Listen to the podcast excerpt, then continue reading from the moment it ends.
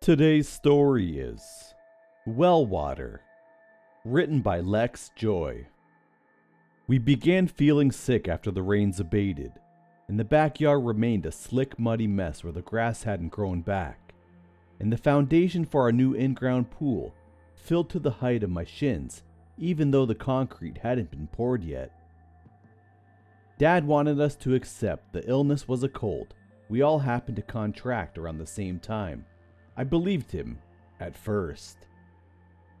Then my older brother reached a point where he'd vomit nearly every hour and couldn't keep water in his system. No cold could make you do that, I thought. When Mom started puking all the time too, Dad called in a doctor. She suspected we all suffered from arsenic poisoning, that something contaminated our water supply. Her suggestion didn't make a lot of sense. We lived at the house for years without a problem before. We were in no condition to disagree. We were brought to the hospital at the doctor's insistence, but they didn't find any arsenic in our systems. We didn't even have vitamin deficiencies, or any of the usual poisoning symptoms. No virus that could spot, no bacterial infections, nothing. Maybe the hospital air did us some good because we had recovered in less than a week. We were a little thinner than before, obviously, but otherwise healthy. They discharged us by the weekend. Back home, Mom forbade us from drinking the tap water.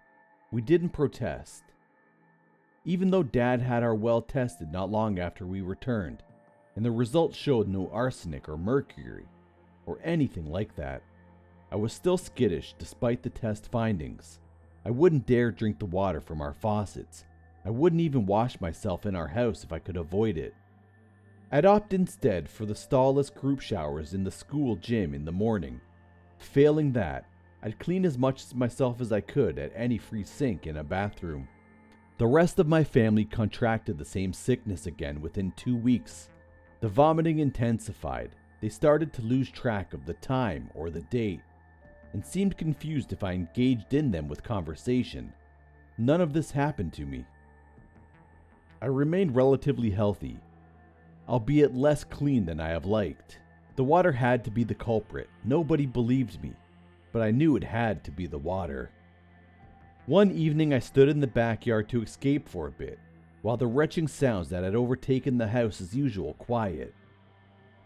I planned to call an ambulance for my family later that night if they didn't show any signs of improvement. It was the right move, but it felt futile nonetheless. The hospital would find nothing medically wrong with them. They'd recover in a few days. They'd return home and repeat the cycle. Who knew how many times they could endure that? Probably no more than a few, if I could barely even stand it once. If my family were to survive, I had to figure out what was the matter. But I didn't have a clue. I was as baffled as the doctors, if not more. So I waited in the yard, collecting my thoughts in the relative quiet of the outdoors, where the sound of someone's disgorging stomach wouldn't scatter them. Thick mud choked what scant vegetation grew from the land around me, and only the balding pines at the edge of our yard showed any signs of vitality. Brown water hung stagnant in the basin of the unfinished pool.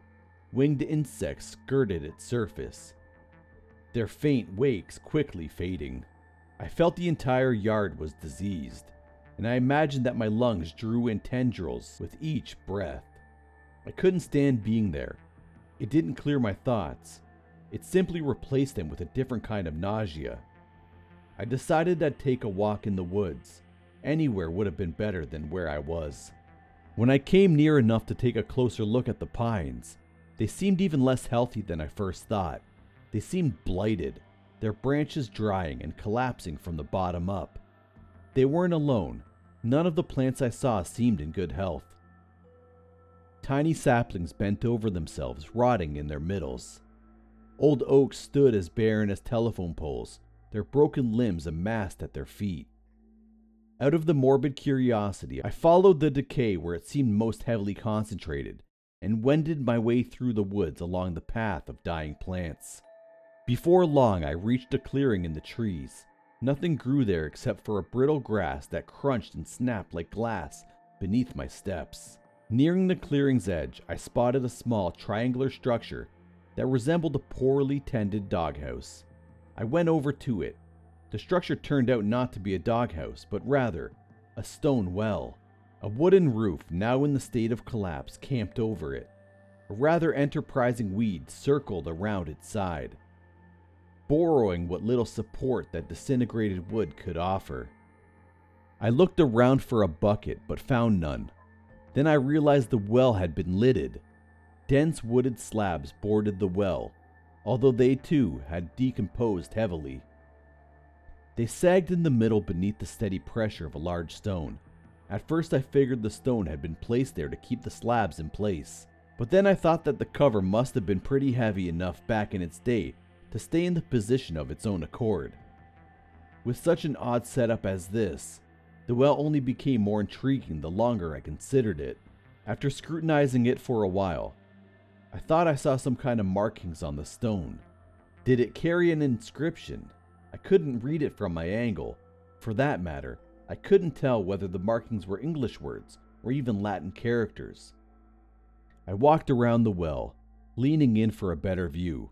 I steadied myself against the ruined boards. They felt slimy against my bare palms.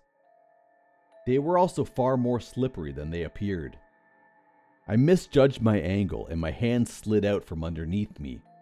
My chest thudded against the boards, and I heard a wet, arthritic pop as the aging wood gave way. I felt myself toppling forward, downward. The illegible stone splashed far below me, invisible in the inky black of the well. I scrambled for a hold on something, anything, but the well's damp inner walls afforded no grip. My feet caught the lip of the well and my ankles strained to support the weight they were never meant to carry. I tried to remain calm and devise a means of escaping my precarious situation. I couldn't move too sharply, as I relied solely on my unsteady balance and whatever protuberances my shoelaces might lasso if I fell any further. The blood rushed to my head, and my vision swam. Down below, the snapped wood jutted from the darkness like a shipwreck. As my eyes began to adapt, I could detect liquid motions throwing back the reflection of the light above. I couldn't tell how deep it was, but it didn't matter. I couldn't bank on surviving if I fell in. Between the masts of broken wood, I glimpsed a disturbance in the water. It began to grow round and smooth. Something was surfacing. An indistinct gray mass blobbed into sight and floated on the water. It seemed devoid of features, until it flipped under its own weight and revealed its bloated face. It had eyes, a mouth, and a nose, but all of them swollen horribly. It seemed more humanoid than human. Its pallid skin stretched and shone, tight from the years of fluid it had absorbed. Wispy silver hair trailed like lily roots from its scalp into the dark water. Its arms hung limp at its sides. It wore no clothing. I'd never seen a dead body before, but somehow I knew that no corpse could surpass the revulsion this one instilled in me. Then it moved.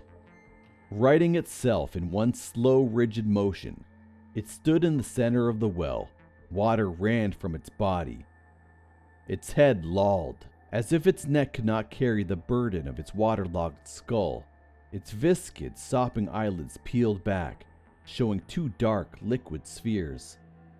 They stared at me, into me, or perhaps past me. I held my breath, hoping it was blind, or at least it hadn't noticed me. As the thought, the thing's jaw fell open, and a stickly, rasping noise escaped. A cold, putrid wind swept past my face, and I retched. The air had grown noxious. My aching legs screamed for oxygen. It was too much. I lost control of myself. My arms began to flail, and I lost my tenuous hold on the wall. I tumbled forward and banged my head against the stone wall, more out of reflex than volition. I stuck out my arms and legs, suspended like a starfish above a yammering creature. I could see it reaching towards me. Mercifully, some distance still separated us. Not as to drop myself into the thing's outstretched hands, I carefully guided one foot up the well's wall then did the same with the other, my palms forward. I would not change more than half an inch with each motion. The creature seemed to recognize my intent. It let out a foul cry as it subsided. I watched the fallen boards begin rotting at a swift rate. I heard the noise of small pebbles falling into the water. When one struck me on the back of the head, I realized that the well itself was decomposing around me. I doubled my pace. Soon my fingertips felt my mouth of the well, and I hoisted myself up, too frightened to look behind me. As I hurled myself onto the grass, the wooden roof above the well collapsed, crashing into the basin with a sound like falling trees. Had I taken any longer, I thought that sodden hole would have been my coffin. Exhausted and nauseated, I staggered back to my house. I felt filthy, but I wouldn't dare shower. All I could think to do was call the police. I wouldn't tell them my full story. They'd never believe me. But I had, without a doubt, discovered a corpse. Surely it was worth alerting them to it. I told my parents what I told the police after placing the call. They were too fatigued and sickly to do anything to comfort me. I brought the police to the well and watched them extract a gray, bloated corpse from its depths with a pulley. But the body seemed thoroughly inanimate. They couldn't identify it, as its face was too deformed to match any of their missing person files. The coroner's office disclosed some pretty troubling findings. Apparently, the body had died long before it was deposited in the well, as its skin had been preserved through some chemical process. Some routine analysis revealed high concentrations of arsenic in the corpse's skin. Apparently, embalming bodies in arsenic solutions used to be a common practice long ago. As such, the coroner suspected that the body was from the Civil War era. Perhaps, he suggested, that's where the arsenic poisoning came from. I started to wonder whether I hallucinated my encounter. Nobody else seen what I did. And a level of disconnection from reality is not uncommon in cases of arsenic poisoning. But how had the body ended up in the well? Furthermore, why had somebody sealed it inside? And what had been the purpose of the marked stones? Neither the coroner nor the police had answers for me. Then again, maybe I wasn't asking valid, lucid questions. They interred the body in the local cemetery at the outskirts of our city. Its headstone remained blank. For a corpse that old, that far past identifying, they could have not done anything more. For many years thereafter, the burial marked the end of my story. Recently, though, I returned to my hometown to indulge a pang of nostalgia. Although I have no family left in the area, I paid it a visit to retrace the routes of my childhood. I saw the old house under new ownership for several decades. The pool remained pristine. The lawn grew lush and green. The trees flaunted a verdant canopy. No evidence remained of the damage the plagued corpse had wrought, except for the images I held in my memories. When I returned to the site of the decaying well, I was startled to notice that it rested at a lower elevation than the old house. A gradual downhill gradient ran from my former home to the well. No contaminant could have traveled upward via natural forces of gravity and runoff. And when I went to the city's outskirts to inspect the blank headstone, I found that nothing grew around it, not even weeds. The earth in its vicinity remained brown and bare. I walked away in a daze, watching my steps to keep myself upright. As I stared at the ground, I spotted a path of arid dirt snaking from the grave toward the town.